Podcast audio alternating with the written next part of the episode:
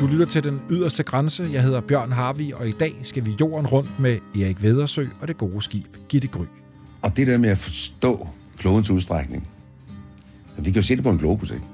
Men at forstå det, og at forstå, at prøve at forstå øh, de mærkelige kulturer, man møder og, og ser og sådan noget, det er afgørende, har altid været afgørende for mig. Jeg har en kæphest, der siger, vi har værnepligt i det her land. Hvorfor fanden har vi ikke rejsepligt? In a tiny piece of colored glass, my love was born. And reds and golds and yellows were the colors in the dawn.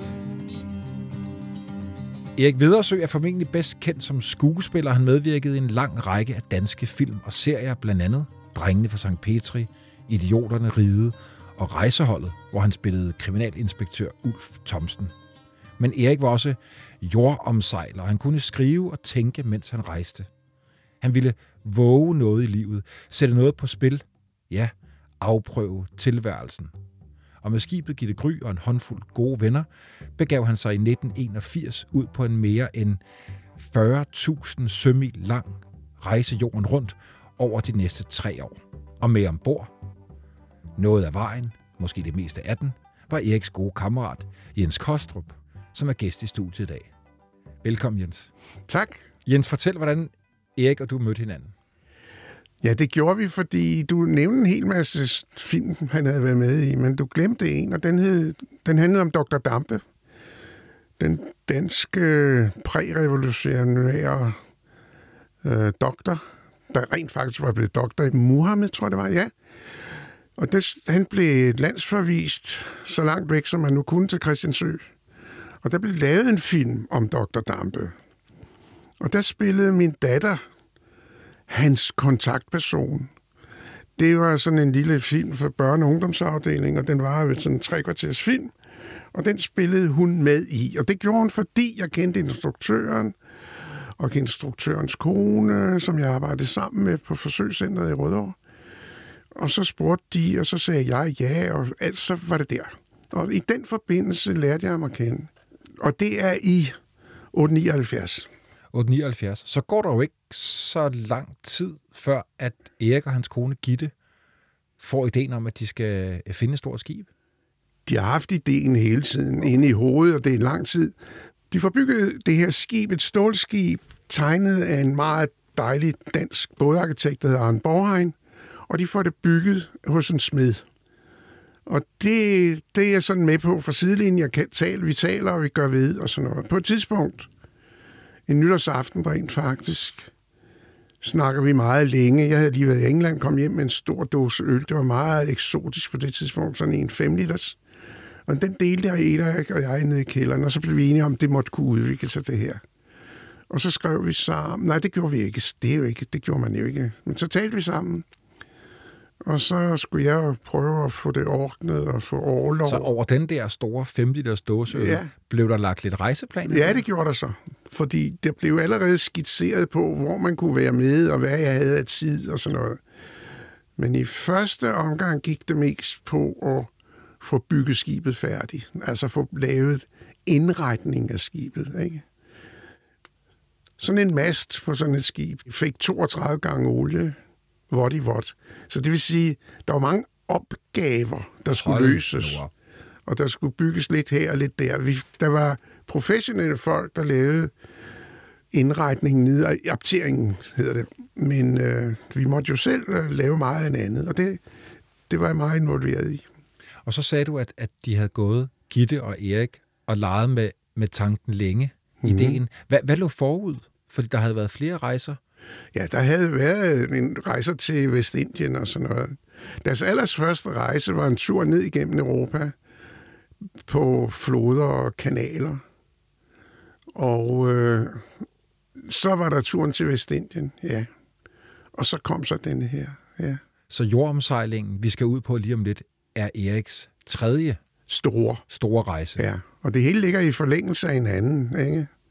Og mulighederne skal også være der. Man skal jo få solgt nogle huse og tjent nogle penge og sådan noget, få det arrangeret. Og med sådan et stort skib, der skal jo også være folk, der skal være med. Og Ja. sådan noget. Så Hvem, det, hvem var det? Jamen, det var jo alle mulige forskellige mennesker. Folk, han havde kendt i 100 år. Nye mennesker, der var kommet til. Nogen, der havde været blevet interesseret. Men flest nogen, han havde kendt i mange år. Jeg tror, at øh, det vigtigste er jo ikke, at folk er super sejlere. Det handler meget om, hvad de har oppe i hovedet, og der kan være med. Fordi det der med at lære sejl, det kan man jo godt. Det kan man jo. Der er jo altid nogen, der kan vise en noget. Og man skal jo dybt set kun kunne 3-4 knop, for eksempel. Ikke? Sådan. Så, sådan er det. Og så, ellers så, og så lærer man undervejs. Det er det, man skal kunne. Man skal have nogenlunde, nogenlunde ro i sjælen, før man kaster sig ud i det. Hvad havde du selv af baggrund? Hvad havde du selv af erfaringer med at sejle? Ja, jeg, havde- der har jeg meget. Altså, jeg, jeg har sejlet pff, altid, hele mit liv, i alle mulige både til alle mulige tider. Men jeg havde en fantastisk... I øh, 1950'erne der, der havde jeg det lidt svært med at gå i skole. Og så havde jeg en tur med ØK til Japan. Og det var... Det var, sådan, det var datidens interrail, ikke? Det var sådan, unge mennesker kunne tage ud i verden. Og der havde jeg nogle oplevelser, blandt andet det, at vi sejlede i skibets jolle med sejl i varmt vand. Og det er noget af det mest forrygende for en, for en dansk sejler at sejle i varmt vand. Altså, når du sejler rundt, jeg har, tror, jeg har sejlet 13 eller 14 gange Sjælland rundt, kapsalas, og alt muligt andet. Det er lige meget hvad, så fryser du på et tidspunkt, så bliver det koldt i Danmark, lige meget om det er juli eller august, det bliver koldt. Så det der med at kunne sejle i undertøj om natten under stjernerne, det er fuldstændig ligesom at blive høj. Altså, det er fantastisk. Det glæder jeg mig til. Så hvor lang tid gik du og tykkede på det, da Erik og Gitte spurgte, om du ville med, efter I havde drukket den der 5 liters øh, dåseøl? Ja, det ved jeg ikke. Jeg, det var mest noget med familie og arbejde og penge og sådan noget skulle falde på plads. Men min familie synes, det var en rigtig god idé. Fortæl om, om ruten og planen. Hvad, var- hvad, hvad, hvad havde I og de gjort sig af idéer om? Hvor I skulle sejle hen? Altså, der, der er jo ikke sådan nogen... Generelt kan man sige, at sådan turen rundt om jorden, hvis man nu skal gøre det øh, med et sejlskib, det tager tre år minimum, hvis det skal være behageligt. Fordi du starter her fra Danmark, og så sejler du sydpå ned til Kanarieøerne, for eksempel. Og der ligger du og venter på, at det bliver november, og så en uge efter fuldmånen, den første fuldmåne i november, så sætter vindene sig. Det vil sige, passaten begynder at komme. Og det er den passat, der kommer fra sydøst. Og det er ikke noget, jeg har fundet på. Det er noget, Columbus har fundet på. Og sådan har det været lige siden, og sådan er det stadigvæk. Så ligger du og venter der, så sætter vindene sig, og så sejler du dybest set med rygvind, for at sige det blidt, eller forståeligt, hele vejen over til det karibiske øer. Øh, når vinden er der, men den er altid behagelig. Hans, som jeg sejlede med, han skulle engang mødes med Kløvedal i Karibien nogle år senere, hvor de sejlede for motor hele vejen over. Ja, Hold da op. ja. Sådan på den nærmeste, fordi der ikke var noget vind. Men der er lidt vind, eller god vind, eller sådan, sådan er det bare. Og det kan man købe sig til erfaring ved at købe nogle store charge, hvor der står, hvordan vindene blæser hver eneste måned, hver eneste kvadrant ude i, i havet der. Så, det, så sådan var det. Så bliver man ude i Indonesien, og der skal man, når det så, der kan være julen. Det er også derfor, at alle krydstogtskibe fra USA bliver i Karibien. Så skal man hjem til Danmark, inden det bliver april, og orkansæsonen starter. Og så skal man enten ud i Stillehavet, eller også skal man hjem til Europa. Man kan ikke være i Karibien i orkansæson, hvis man er nogenlunde fornuftig. Så tager man derud, og så i, i det forår, der krydser man over. Der kan man komme til Galapagos, man kommer men til Tahiti, og så venter man der. Så kommer Australien, og når Australien kommer, så venter man stille og roligt til hen på eftersommeren. Så kommer passaten igen den, i det indiske ocean også stadigvæk den samme vej. Det vil sige, man krydser ikke, man krydser nogle andre steder på vejen derned, men man får fat i passaten, og den blæser i oktober, november måned. Der. Så skal man rundt om øh, Capagolas, i andre vil sige Kap det gode håb, for det er, det, nederste, det er ikke det nederste, men det lader vi som om det er om Afrika. Og der er det helvede til lige meget hvad. Fordi det, du kan ikke rigtig vælge en rigtig god tid der.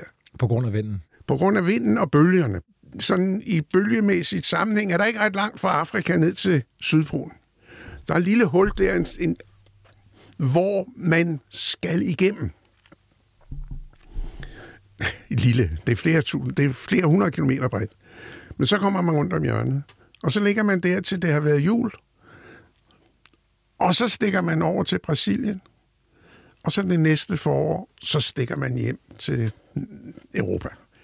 Ja, det er sådan i meget store træk, Ja, fantastisk. som det ser ud. Hvad, hvad, hvad ligger der så forud? I stikker afsted der i, øh, så vidt jeg husker, på, på Eriks øh, 43 års fødselsdag den 18. juli Ja, 81. Hvad, hvor, hvor lang tid har I så gået og arbejdet på skibet? ja jeg ved godt. Jeg, jeg har i hvert fald et år, et lille år i hvert fald. Og det er jo sådan, det er jo, det er jo blandt andet det med, I var heldige, og jeg har været, nej. Der var tider, hvor man skulle ind i det der stålskov midt om vinteren og skrave is af, før man kunne lave noget. Sådan et stålskov ser ikke særlig yndigt ud, når der er frost og is og sne. Så der er mange hårde dage, mange hårde dage, hvor sådan nogle ting skal laves. Og det vil sige, det kræver en indsats fra rigtig mange mennesker, når, når finanserne ikke er der til at købe det hele. Selvfølgelig bliver det lavet meget professionelt, men der var rigtig, rigtig mange skruer, der skulle skrues i. Jeg byggede for eksempel et værksted ombord, så vi havde et dejligt værksted med en filbænk og plads til værktøj, filtre og alt sådan noget. Eller? Og det gør man jo der, når det er pissekoldt for lige ud. Og så venter man på de gode tider. Ja, for der er masser af drømme, Jens. Altså, det er jo drømmen om at komme, dels om at komme væk og se noget andet. Politik og alt sådan noget halløj. Jeg var også politiker på det tidspunkt, så jeg skulle også have en overlov og sådan noget. Men øh, så kom ud i det der... Jeg nævnte det, det der med det varme vand, der er en stor oplevelse. Men så også det der flow, som sådan en lang dags, lang, lang dag, mange ture, ikke? Jeg var altid vant til at sejle to døgn, halvandet døgn. Så var det nok, så tog jeg hjem. Men her er det lige meget, hvordan du vender og drejer det, så kommer der sådan et flow. Når du skal rundt om Australiens spids, så tager det lang tid. Det tager tid. Og det vil sige, efter en relativt kort periode, så kommer du ind i det der flow. Så bliver det hele meget, meget fornuftigt. Man går vagter, man skriver i logbogen, det skifter, og så videre, så videre, så videre. Så det, var, det er en meget stor oplevelse, når det kommer. Dels er der øh, uforudsete ting, men det er også, der er sådan rutiner. Rutiner, der skal opfyldes, ikke? for at drive det her skib fremad. Så det er... Og deroppe i Nordaustralien, der er jo... Ja, der er jo så øde, som man tror, det er løgn. Altså, og det er også dejligt for en europæer. Altså, når, hvis du går ud af døren her i København og skal til Sicilien, så lige meget hvor du står, så kan du roe, eller du kan i hvert fald se lys. Når du kommer derud, så er du ude i nothing. Og der mener jeg nothing. Hver anden tredje dag kom der sådan en øh, kystvagt øh, fly forbi, og sagde, så, det starter med, at han siger, Sail in yacht on position so and so. What's your name? What's your registration? Jeg kan ikke sige det rigtigt på australsk. Men de næste dage gik, så sagde vi, hvem vi var. Så, så går jeg over til at sige, Gitte Gry, Gitte Gry, how is life, Gitte Gry? How are you doing, Gitte Gry? Og så bliver man jo nærmest venner med sådan en. Og det er jo lidt som at have mor i hånden. Det er jo, det er jo meget rart, altså, så det er jo meget sjovt. Man kan altid lige kalde op, hvis... Øh... Ja, det, han, hvem, hvem han kommer? Han kommer i hvert fald, hvis, det, hvis den er lærer. Og det deroppe, det er jo sådan... Man skal gøre sig umage. Det vil sige, at øh, man skal lave mange beregninger, man skal passe på, og man skal sørge for, når man styrer med sådan det, man skal huske på, at det her, det er jo før alt det der halløj med GPS, altså, og sådan noget. Vi havde en GPS ombord, men den gav det, der hedder et fix, altså en melding om, hvor man var, hver anden, øh, tredje, fjerde time, hvis man var heldig. Nogle gange kunne der gå fem.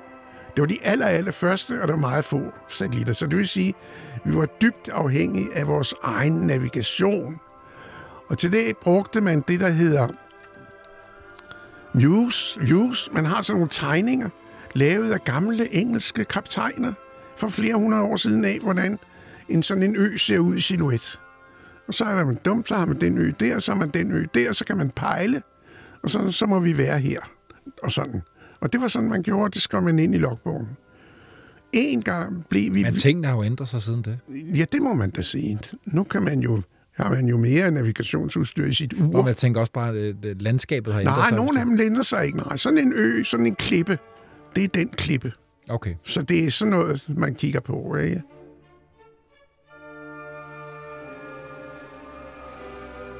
Inden vi skal ud på tur, Jens, og ud til at, at, at, at, ligesom at få nogle oplevelser derude, så kunne jeg godt tænke mig at dykke ned i nogle af de her drømme, som I jo alle sammen har haft på, jeg forestiller mig, skiftevis idéer om, hvad man nu skulle ud og finde derude.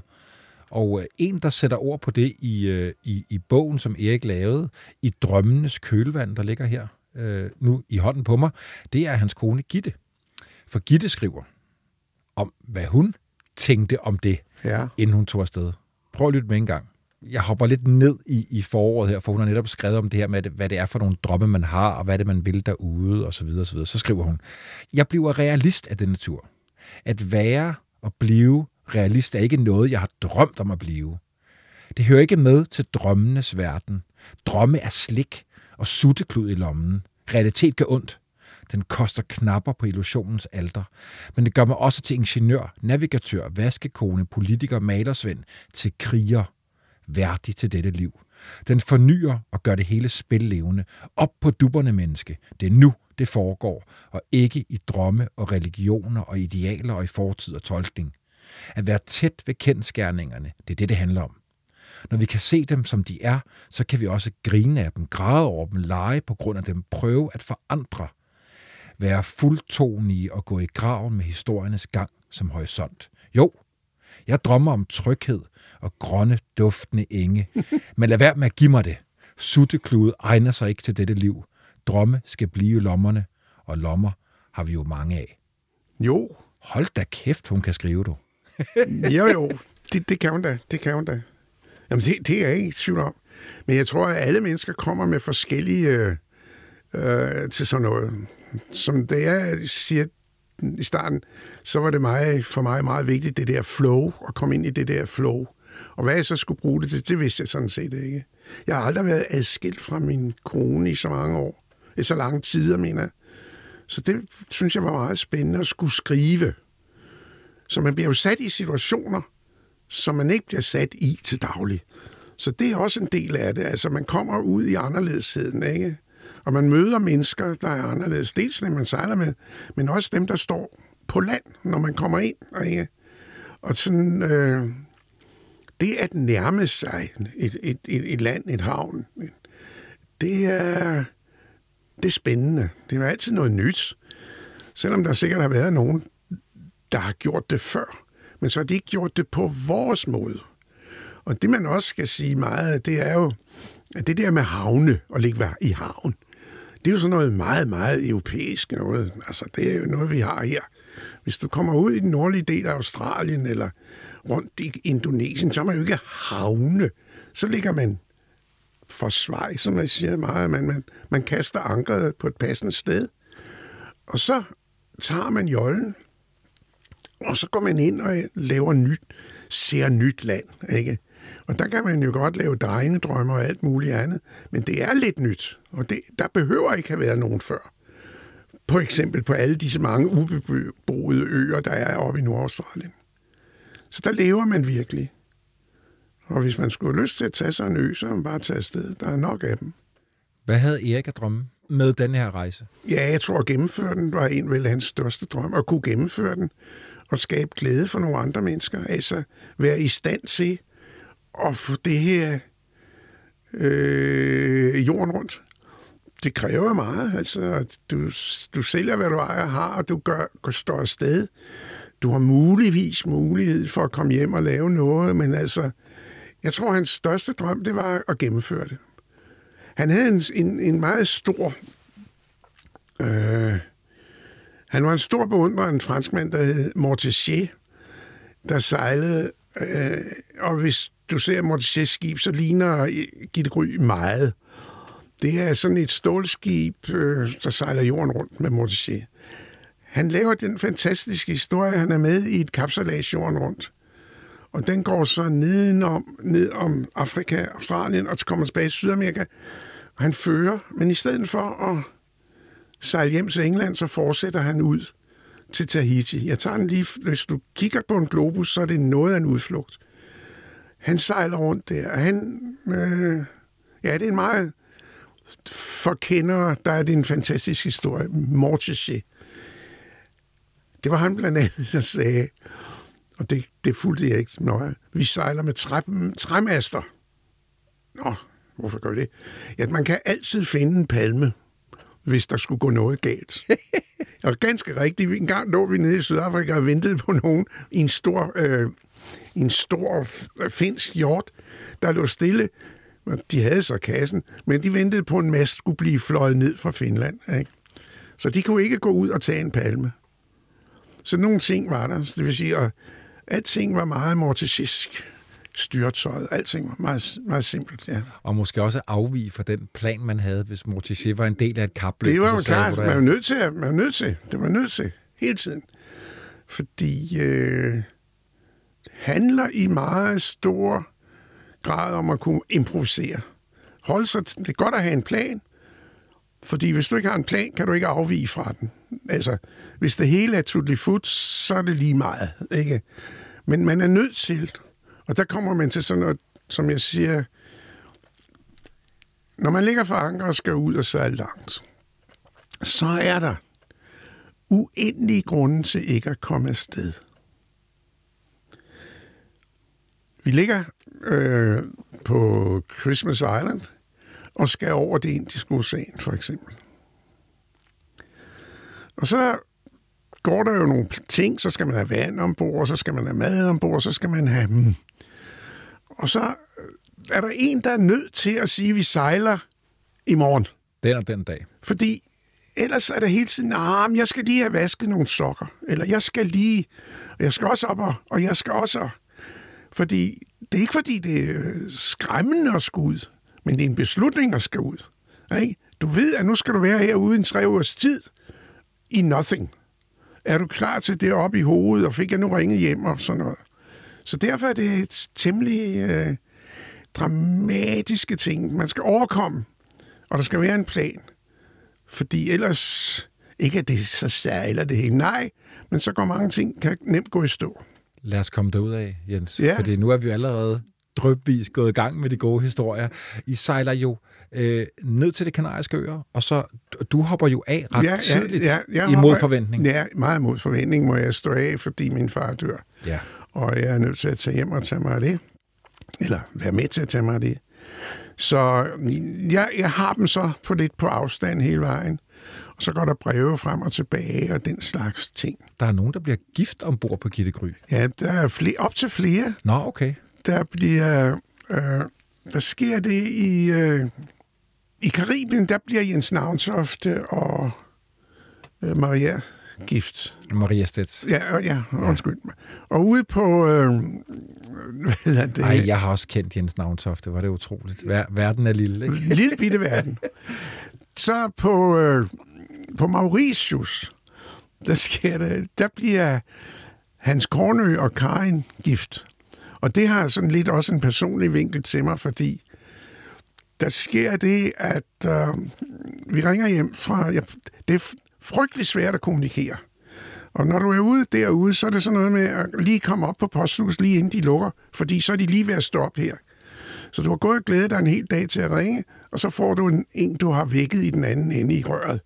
På Mauritius lykkedes det mig at- at komme igennem, og det er min datter, jeg taler med. Og jeg kan lige så tydeligt huske det. Hun fortæller mig to ting. England er blevet slået af Danmark på Wembley 1-0. Det var den ene store begivenhed.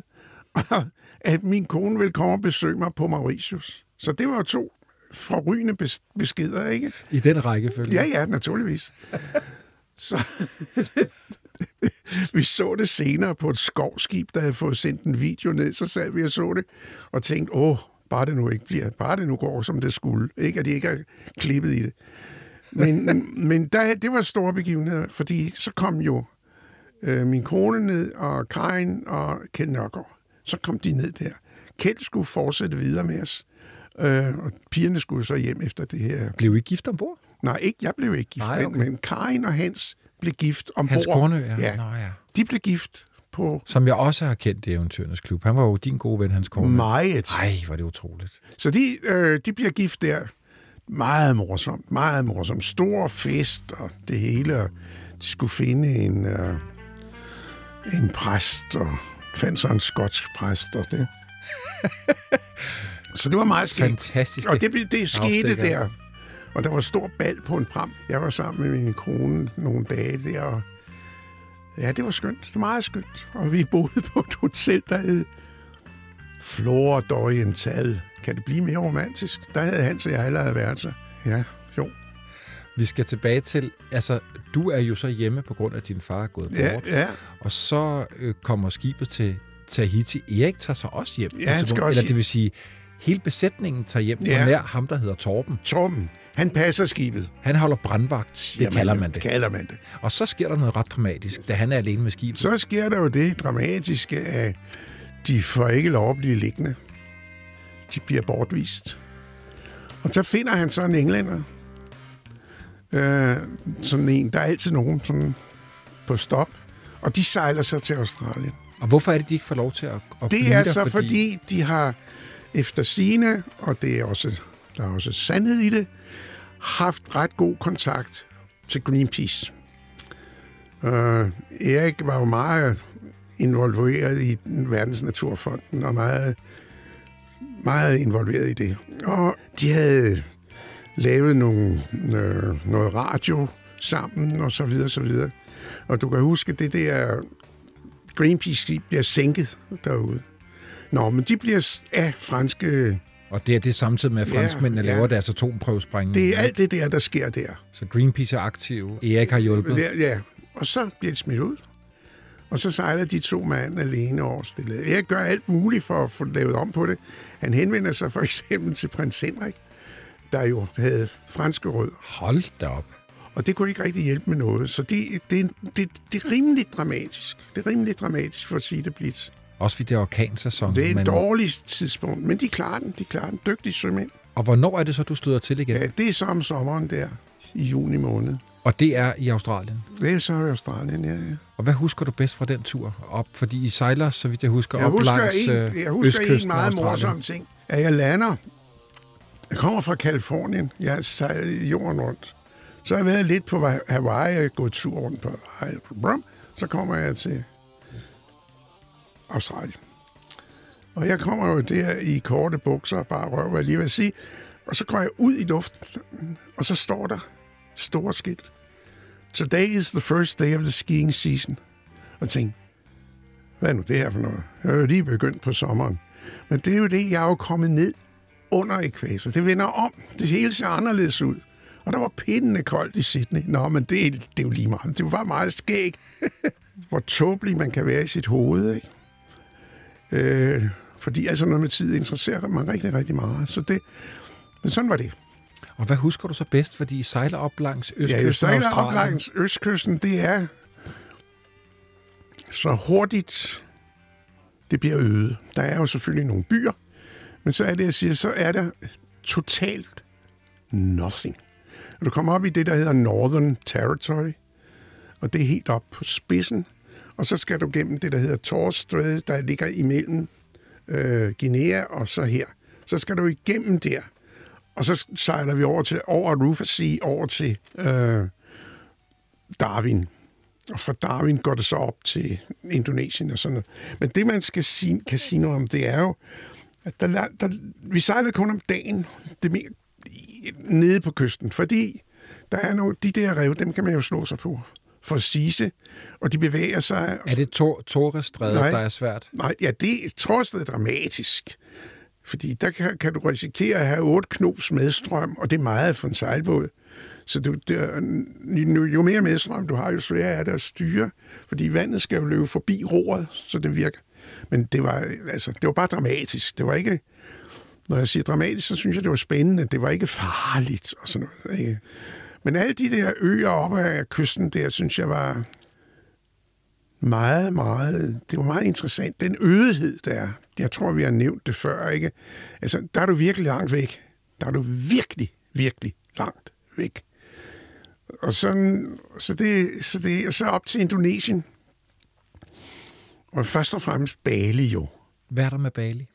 Ja, Bali er jo den mærkelige situation, at Bali har jo ligget et sted, hvor det har været muligt for dem at de har aldrig sultet på Bali. Det vil sige, at de har kunne høste flere gange om året.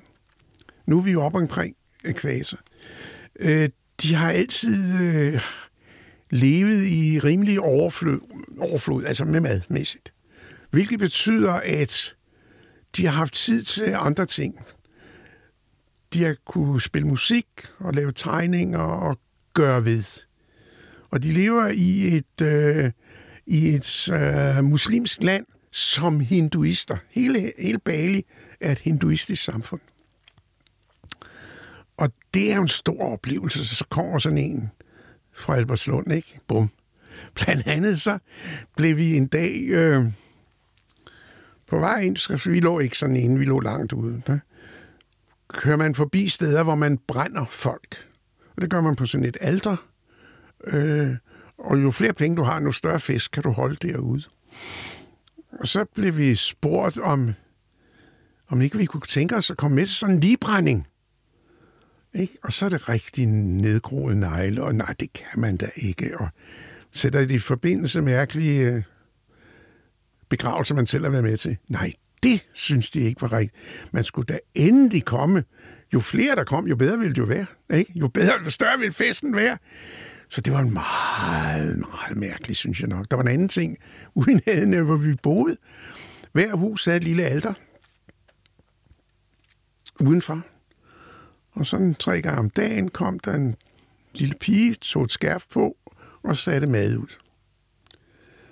Og vi sidder der på et værtshus lidt ved siden af, Hans og mig, og kigger og kigger. Og så går der to og et halvt sekund, så kommer der en vild hund og spiser alt, hvad der er der. Så siger vi til den her værtshusholder, så siger, han, øh, så siger vi til ham, er det ikke lidt mærkeligt noget, nu har I lige lavet en offring, så går der et minut, så er det væk. Nej, siger han så. Nej, fordi vi kan jo... Øh, så har vi ikke det liggende og flyde. Nå ja, okay, det var meget godt. Så siger han så i sådan en bisætning. Og vi ved jo heller ikke, om det er en gud, der har taget bolig i hunden. Nå nej. Og der kunne vi så sidde der og fortsætte med at filosofere over livets sammenhæng. Men det var morsomt. Hvordan var, hvordan var Erik at være sammen med? Du har været så utrolig meget sammen med ham. Var han, skal vi kalde ham kaptajn på skibet? Ja, ja. Jamen, det skal, skal han styrede? Det er det, der er ingen tvivl om. Altså, han, altså jeg på flere stræk gik jeg vagt sammen med ham. Ikke? Det er således, at per gammel tradition sejler skipper skibet ind i natten. Sejler skibet ind i natten. Det vil sige, han har vagt fra 8 til 12, altså 20 til 24. Men det vil sige, at vi gik sammen. Når du så er sådan et sted fra kl. 8 til kl. 2 om natten, og alle de andre sover, og der er ikke andet end, vi sejler med rygvind, som man vil sige, stille og fredeligt. Der er ikke noget med at krydse, og der er ikke noget med at hive i noget. Det kører. Så øh, så kunne I tale sammen. det var jo det, vi kunne. Så hvad talte de om? Ja, hvad talte vi om? Hvad talte vi ikke om?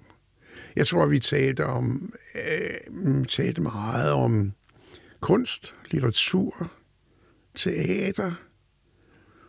Øh, det store udtræk, vi læste måske lidt for hinanden. Vi gjorde sådan nogle ting. Øh, og nogle gange snakkede vi meget om navigation. Og vi havde også skægge oplevelser. Hvis, vi gjorde det altid, hvis vi så et skib. Nu taler jeg om de lange ture. Så kaldte vi altid op øh, for at få en fix. Et fix, det vil sige en position. De havde jo meget mere radar og ting, så de kunne give os et fix. Og dem kaldte vi jo så op. Jens Erik var skuespiller, teatermand. Han spillede også musik, skrev bøger. Hvordan, hvordan prægede det, altså Erik som kaptajn, hvordan prægede det hele stemningen ombord, når I var ude og sejlede i ugevis og ikke så noget andet end hinanden? Ja, jamen det prægede ham jo blandt andet ved, at han, skulle, han skrev jo hele tiden. Hun prægede det også, at han skulle have fred til at skrive, for eksempel? Hun prægede det skibet, at han skulle op og prøve at finde telefoner og ringe til Berlingske og diktere en artikel? Det prægede selvfølgelig nogle gange, men jeg synes, han klar, jeg, lige hvis han gjorde det for sig selv. Men om natten sad han jo og skrev på sin gamle Erika-maskine, så sad han og skrev. Og noget af det er blevet til bøgerne, ikke? Og noget er blevet til alle de der artikler. Han skrev mest. Vi sang også tit og mange gange. Vi sang jo, vi havde højskolesangbøgerne ombord og arbejdersang på. Vi sang mange ting og læste for hinanden, som sagt. Så der var vel det. Altså, jeg kan ikke sige det mere. Der var ikke noget maleri eller noget. Men der var ingen tvivl om, det var godt nok. Det var rigtigt.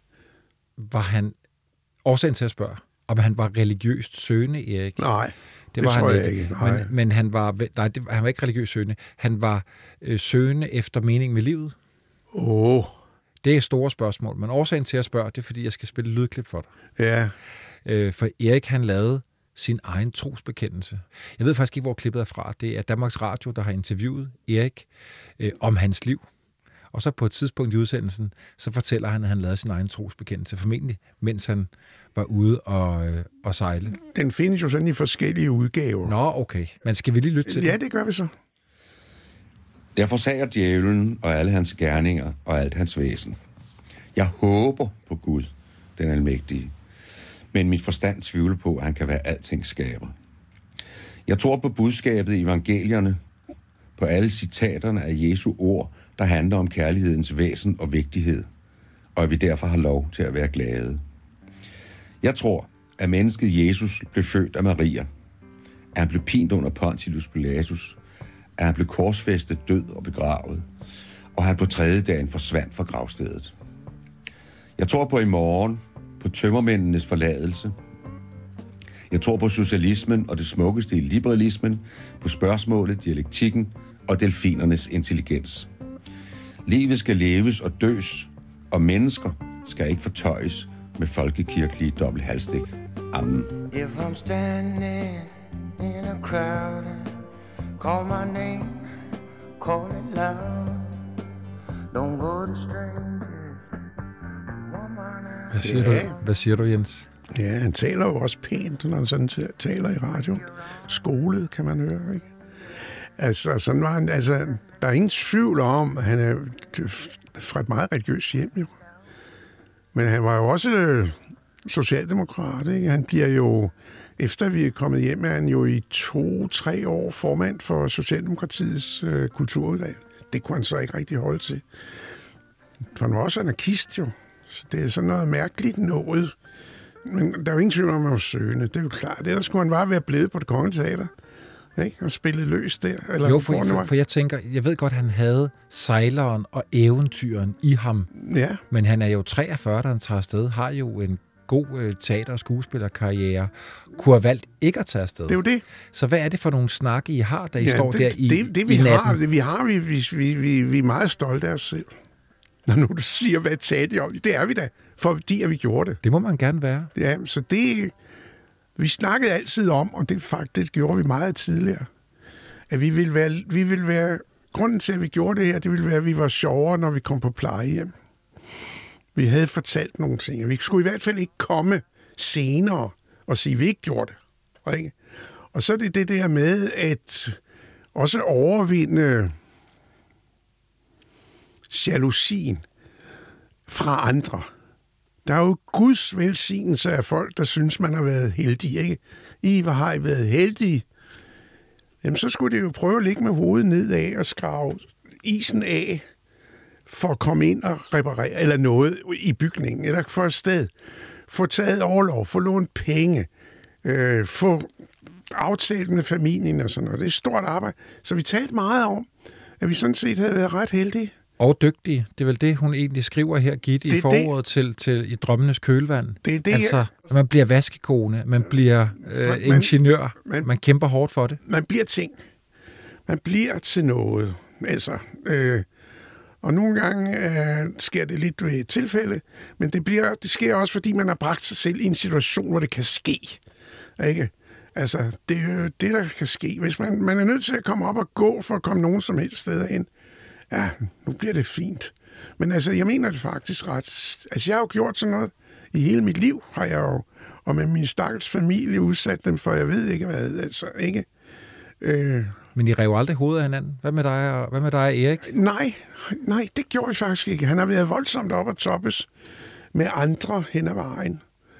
Og det er så noget med personligheder, der stod sammen. Havde han temperament? Ja da, ja, det, det, det er der overhovedet ingen tvivl om. Nej, nej, det er helt sikkert. Altså, man skal jo også sige, at når man sejler, nogle gange er det voldsomt. Det er voldsomt. Jeg har været med til to knockdowns. Og knockdowns, det betyder, at du har sailinghornet nede i vandet. Du kan forestille dig sådan et skib, der ligger helt ned og så rejser sig op. 90 grader. Ja, hvor du hænger ude i din sikkerhedssele, ikke? Der er der noget, der kan man ikke holde møde om det. Hvad synes du, min ven? Synes du, vi skal? Nej, det synes jeg så ikke. Nå, men så kunne vi. Det vil sige, at når man er i de der situationer, er der en, der bestemmer. Når man så ligger stille og roligt inde i en lagune, eller hvor fanden det nu er, og det er nat, og sådan ro, så kan man, tage, så kan man sige, jeg synes, du gjorde sådan der, jeg ville have gjort, vi kunne godt have gjort anderledes. Men i situationen må man forstå, at der er en skipper. Sådan er det. Man må vente med at gøre oprør til der er ro. Ikke? Så hvad gjorde Erik til en god skipper? Han var dygtig til at planlægge. Han var dygtig til at forudse. Han var dygtig til at navigere. Han var... Han lærte mig for eksempel alt, hvad jeg ved om øh, astronomisk navigation. Han lærte mig at bruge sextanter, men han lærte mig noget, jeg troede, jeg vidste i forvejen, som jeg ikke vidste, som jeg fik øh, sådan sat i orden, sat på plads, eller sådan noget lignende. Så det havde han rigtig godt med. Og så var han rigtig god til at... Vi havde en regel nummer et ombord, det var, at det er en dårlig kammerat, der falder over bord. Ikke? Det var regel nummer et.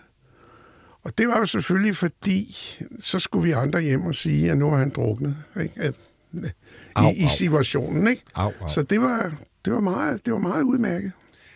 Vi skal vel lige til Sydafrika også. Ja, Sydafrika er jo fuldstændig fantastisk. Øh, Jeg havde været der mange, mange, mange år i forvejen øh, med, med ØK. Det har altid interesseret mig lige siden. Jeg har læst tomme tykke bøger om det. Og det er derfor, jeg bare for sjov har lagt den der der. At du har taget en masse bøger med, også Ja. din, øh, også din øh, dagbog. På vej fra, fra USA kommer jeg over USA, da jeg besøger mine gode venner, som jeg havde været sammen med. Jeg, jeg, jeg har boet i USA et år en gang. Nå, men der siger så min ven Al til mig, du er nødt til at læse The Covenant. Når nu du skal til Sydafrika, og så siger jeg, har de ikke lidt, der er lidt mindre, men det havde vi så ikke. Nå, Ordentlig mobbedreng. det er det. Og det laver en mand, der hedder James Michener. Og det han gør, det er, at han skriver sådan nogle historier. Det er sådan noget fraction, hedder det vel på dansk. Jeg ved ikke, hvad det hedder på dansk. Altså, det går ud på, at han putter nogle mennesker ind på nogle kontorer øh, i Sydafrika, for eksempel på apartheids øh, kontorerne, dem der laver pas og sådan noget. Han, vi beskriver sådan nogle familier, der rejser rundt og laver det her. Og den er virkelig godt til den. Den virkelig om pinsel og plan og selvmord og mor og alt muligt af apartheidstyret. Nå. Den begynder jeg så at læse, og på vej over læste vi op for hinanden. Der var således, at om eftermiddagen havde vi en fællesvagt, og der fik vi en drink. Øh, og der sad vi og læste for hinanden, eller gjorde ved. Og jeg så lige i mine papirer, jeg havde læst en bog af Riffbjerg, læst højt. Jeg kan overhovedet ikke huske, hvad det var for en. Men den her, den kan jeg huske. Nå, der læser jeg så op af den, og folk er rimelig opslugt. Altså nogle afsnit. Så kommer vi til Sydafrika, så tænker jeg, for sagen, den kan du da ikke, den, den, den, men jeg vil ikke smide den ud. Så den blev gemt nede under noget torvværk ude i forpigen. Fordi når, når man kommer til sådan et land, så kommer det jo på ombord 12 og jeg ved ikke hvad. Og den lå så derude med de der grusomme beskrivelser af det sydafrikanske styre. Men de ser ikke noget, og det er så det. Så, det, det er også. så går jeg i land, så klip. Så går vi over i land, så går jeg op. Jeg er fuldstændig vild med bøger, så går jeg altid ind hos boghandlere. Altid, lige meget hvor jeg kommer, hvilket land. Så fanden galme, så står den i rå mængder på hylderne. Og det bliver jeg jo helt forvirret over. Men det viser noget om, hvor stærkt styret var. Det kunne da sagtens skrive sådan noget ord. Det var lige meget. Ikke? Altså, de var så stærke. Det var det første, jeg så. Det næste, jeg så, kom ind på en værelse, der gik der en mand og støvsugede med en nilfisk-støvsuger. Og dengang var det jo kun Danmark, man lavede nilfisk, ikke? Og vi havde jo embargo, men det havde vi så ikke lige der. Og man kunne købe dandy tyggegummi overalt. Det ved jeg ikke, om det, det eksisterer vel dårligt mere, men dandy kvikker bestandig fra Vejle, kæmpe. Det var også overalt. Så det var sådan noget skisma. Så Sydafrika var meget, meget mærkelig. Og så om aftenen, så blev alle byerne sømt. But. Så var der ikke et øje. Så var alle de sorte sendt ud. Ikke? Men min, min oplevelse med dem, det var meget skræmmende. Altså, man kunne sagtens købe bøger om det der. Andre bøger, jeg jo købte, det, der var så stemplet, at noget var taget ud, og noget var... Og sådan noget. Men det var der ikke i den her. Det, sådan var det Sydafrika. Rejsen lakker mod enden, Jens. Ja, yeah. der sker jo det, at jeg skal hjem, og det, det vinder meget dramatisk, synes jeg jo. Det er, syd om, skal sejle syd om Afrika. Der går jeg vagt sammen med øh, Kjeld Nørgaard. Og vi har nogle hårde dage. Altså virkelig, virkelig gøngang. Men øh, det er bare skægt. Nu mere, jo mere det gynger, jo bedre. Jo mere gør man for at få serveret kaffen ordentligt. Når man skal det er sådan nogle ting. Men så når vi til Sydafrika, så skal jeg hjem derfra. Og det, det foregår på den der meget finurlige måde, som det gør dengang. Det eneste luftfartsselskab ud af Sydafrika på det tidspunkt er Luxair, Luxembourg Airlines. Og dem flyver vi til, og rent faktisk mellemlander de i, op i uh, Kenya og får benzin og sådan noget. Men det, det er jo sådan meget mærkeligt. Der var jo sådan nogle ting nedenunder, altså hele tiden. Og så kommer jeg til Luxembourg, og så øh, tager jeg toget hjem derfra. Jens, i Sydafrika, der hopper du øh, af. Du rejser hjem, og så øh, rejser Gitte Gry og Erik Vedersø videre nordpå. Ja, og hvis du kigger på kortet, så er det op på nordspidsen af Brasilien, de tager til. Og så derfra Azorerne, og så til England. Og da det så kommer dertil, der er, der er det blevet forår og sommer, og så tager jeg over. Og så er jeg med på den sidste tur øh, fra Sydengland op omkring Skagen. Og inden vi kommer i land og hjem til Danmark, ja. så skal vi lige have det sidste lydklip fra det her DR-interview, hvor Erik faktisk fortæller om, øh, han fortæller egentlig ikke om, øh, hvorfor at de ikke blev derude, men frygten for at sidde fast derude. For det var det, jeg godt kunne tænke mig at spørge dig ja, okay. Hvorfor blev de ikke ved med at sejle? Skulle der være en slutdato? Ja. Prøv lidt med en gang. Vi var enige, min kone og jeg, om, at øh, vi skulle være lige så dygtige til at holde op, som vi var til at begynde. For jeg gider ikke blive sådan en restløs buk. Øh, jeg har mødt så mange af dem, som ligger i laguner og mærkelige steder i verden, og er gået i stå, og sådan blevet lidt fordrukne og alt sådan noget. Nej, der var mere. Vi måtte videre. Hvad var han bange for, Erik? Dem, man ser rundt omkring der, som jeg jo også har set og set senere i Europa og Middelhavet, det er jo folk, der ligger stille, der er gået i stå, der ikke har fået skruet den der skrue i, som der nu skal til, for at man kan komme videre. Og vinen er billig, og solen skinner, og det er meget nemt, at man siger, at der går sutsko i den. Altså, så... Er de bange for at vende hjem? Mange af de der, dem, der ligger derude, det er frygtelige oplevelser i virkeligheden, hvor det var manden, der gerne ville afsted, og konen sidder nede under læge og vil hellere have sin have derhjemme, som han har solgt for at få skibet. Ikke? Sådan nogle ting. Man skal være frygtelig enige om de her ting, hvis man er to om det. Ikke? Det er vigtigt. Så kommer I hjem til Danmark, I sejler Ja, så ind sejler i Helsingør. Ja, først er vi i, uh, i Skagen til en kæmpe fest. Og der er Gitte har bestilt et billede af, af Erik, tegnet af Jeppe Eisner, malet af Jeppe Eisner. Kæmpe billede. Og det kommer de op med op. Og det er jo, der er knald på det. Der er fest og farver. Fest, det må man sige. Så sejler vi ned. Var det også fordi, der var en masse mennesker med Ja, ja. under bords og Ja, med og ja. frem og tilbage? Nu kunne alle mødes. Bum. Og så kommer vi ned, og så ligger vi for anker faktisk oppe ud for Hornbæk Gildeleje. Deroppe et sted ligger vi natten over. Fordi øh, vi skulle komme om morgenen, formdagen, hvor borgmesteren skulle være der, og så videre, ikke? Og den hjemvendte søn og den slags. Og så kommer vi. Og der, det er en af de mere dramatiske tider for hele turen. Vi er lige ved at blive sejlet ned af en hjemmeværnskutter, kan jeg huske. Men det går så, Erik råber og skriger, vi kommer ind. Okay. Og så kommer vi derind, og så kommer vi til Helsingør og bliver modtaget og op på Rådhuset og Mon Dieu. Jeg tror, vi, vi får sådan en lille et glas og sådan noget af byen, alle sammen ombord. Og så er det, så, så er det sådan set det. Så er det klart, hvad gør man så? Hvad gør man med sådan et skiv? Ja, hvad skete der med Gitte Gry? Ja, der var mange fortrædeligheder, var jeg ved at sige, men det ender med at blive solgt. Vi var flere, der var tænkte på eventuelt at købe, men det kunne ikke rigtig hænge sammen. Og det, øh, så var der en fyr, der hed Torben, der var med. Han var med en år. Måske kunne han blive, kunne det sejle med unge mennesker og sådan noget. Og så endte det med at blive købt af en mand. Og så sidst, jeg har hørt, lå det sted ude i Østen men jeg ved ikke mere om det. Men man skal jo også kunne sige farvel. Altså, man skal jo kunne slippe det. Nu har vi alle Eriks, her afslutningsvis, Jens, alle Eriks øh, flotte bøger.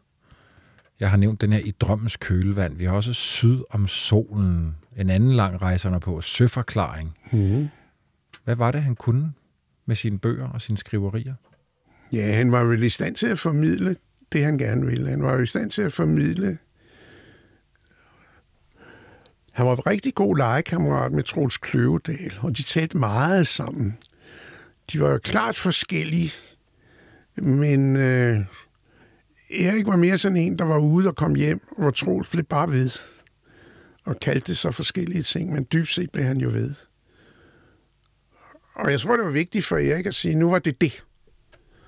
Og så prøver vi at skrive lidt. Så var han, arbejdede han jo som generalsekretær for Dansk øh, Flygtningehjælp, og han havde meget, meget, mange ting. Øh, men hvis man skal sige, at han kom hjem og faldt til ro, så vil det jo nok være lidt af en overdrivelse. Det vil være lidt af en overdrivelse. Der skete grusomme mængder af ting, ikke? indtil sygdom indhentede dem begge to. Altså. Så Jens, tak fordi du var med i dag. Hvor var det spændende at høre om. det var sjovt nok. Hej. Man må ikke glemme, at livet er teater. Og teater, det er, det er livet med livet som indsats. Altså. Og hvis ikke det er det, så er der ikke noget vidt. The ocean breeze is cool, my mind, the salty days are hers. Den yderste grænse er produceret af Bjørn Harvig og Christoffer Erbo Roland Poulsen for 24-7 og Vores Tid. Redaktør er Rikke Karoline Carlsen. Tak til Vagnbjerg Christensen, Jens Christian Overgaard og Alex Frank Larsen for sparring og hjælp til at finde kilder og billeder. En særlig tak til Geos, Danmarks Radio og Bent Nielsen og Arktisk Institut. Du kan finde flere podcasts om historie ved at søge på Vores Tid i din podcast-app.